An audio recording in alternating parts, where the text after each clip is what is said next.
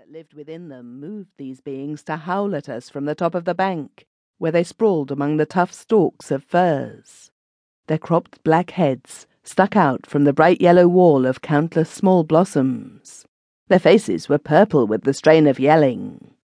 The voices sounded blank and cracked, like the mechanical imitation of old people's voices, and suddenly ceased when we turned into a lane. I saw them many times in my wandering about the country. They lived on that road, drifting along its length here and there, according to the inexplicable impulses of their monstrous darkness. They were an offence to the sunshine, a reproach to empty heaven, a blight on the concentrated and purposeful vigour of the wild landscape.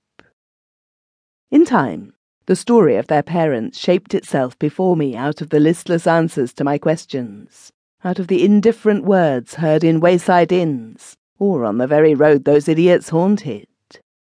Some of it was told by an emaciated and sceptical old fellow with a tremendous whip, while we trudged together over the sands by the side of a two-wheeled cart, loaded with dripping seaweed.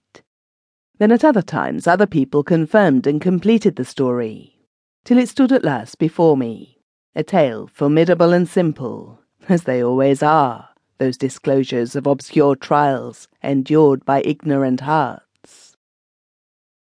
When he returned from his military service, Jean Pierre Bacadou found the old people very much aged. He remarked with pain that the work of the farm was not satisfactorily done. The father had not the energy of old days. The hands did not feel over them the eye of the master.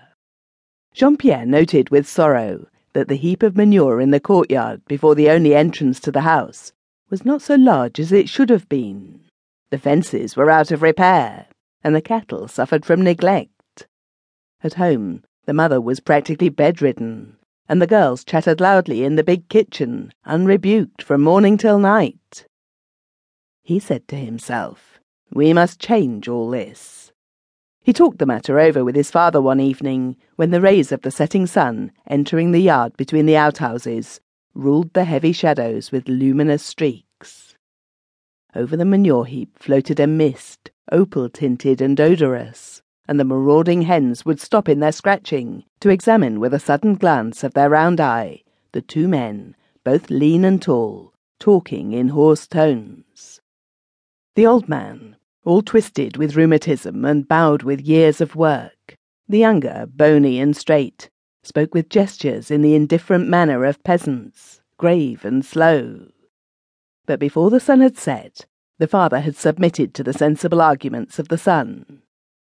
It is not for me that I am speaking, insisted Jean Pierre.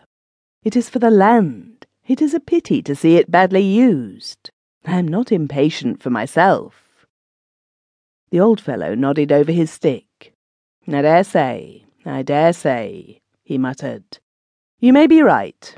Do what you like. It's the mother that will be pleased.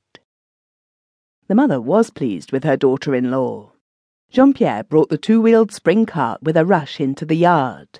The grey horse galloped clumsily, and the bride and bridegroom, sitting side by side, were jerked backwards and forwards by the up and down motion of the shafts in a manner regular and brusque.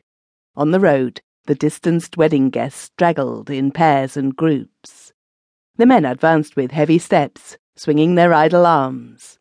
They were clad in town clothes, jackets cut with clumsy smartness, hard black hats, immense boots polished highly. The women, all in simple black, with white caps and shawls of faded tints, folded triangularly on the back, strolled lightly by their side. In front, the violin sang a strident tune, and the biniou snored and hummed, while the player capered solemnly, lifting high his heavy clogs. The sombre procession drifted in and out of the narrow lanes, through sunshine and through shade, between fields and hedgerows, scaring the little birds that darted away in troops right and left. In the yard of Bacadou's farm, the dark ribbon wound itself up into a mass of men and women, pushing at the doors with cries and greetings. The wedding dinner was remembered for months. It was a splendid feast in the orchard. Farmers of considerable means and excellent repute were to be found sleeping in ditches all along the road to Tréguier, even as late as the afternoon of the next day.